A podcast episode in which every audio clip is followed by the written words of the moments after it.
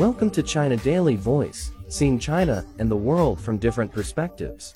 Beijing will decorate Tiananmen Square and neighboring Chang'an Avenue with a giant flower basket and 10 flower beds to celebrate the upcoming National Day holiday, from September 29th to October 6th, which also covers the Mid-Autumn Festival. Themed Blessing the Motherland, the 18-meter-high basket will be set up in the center of the square, aiming to create a grand and festive atmosphere for the 74th anniversary of the founding of the People's Republic of China, according to the Beijing Municipal Forestry and Parks Bureau.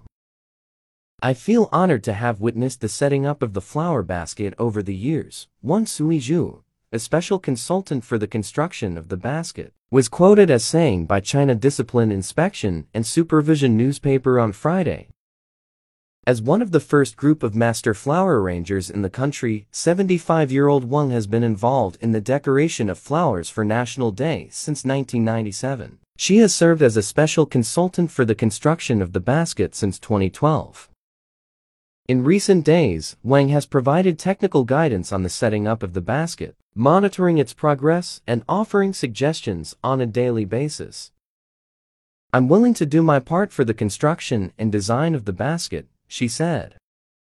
New for her and everyone else involved. The large flower basket will for the first time include five kinds of cereal, which symbolize the harvesting of grain, and daylilies, which represent wishes for the motherland's happy birthday. The five grains are rice, proso millet, millet, wheat, and beans.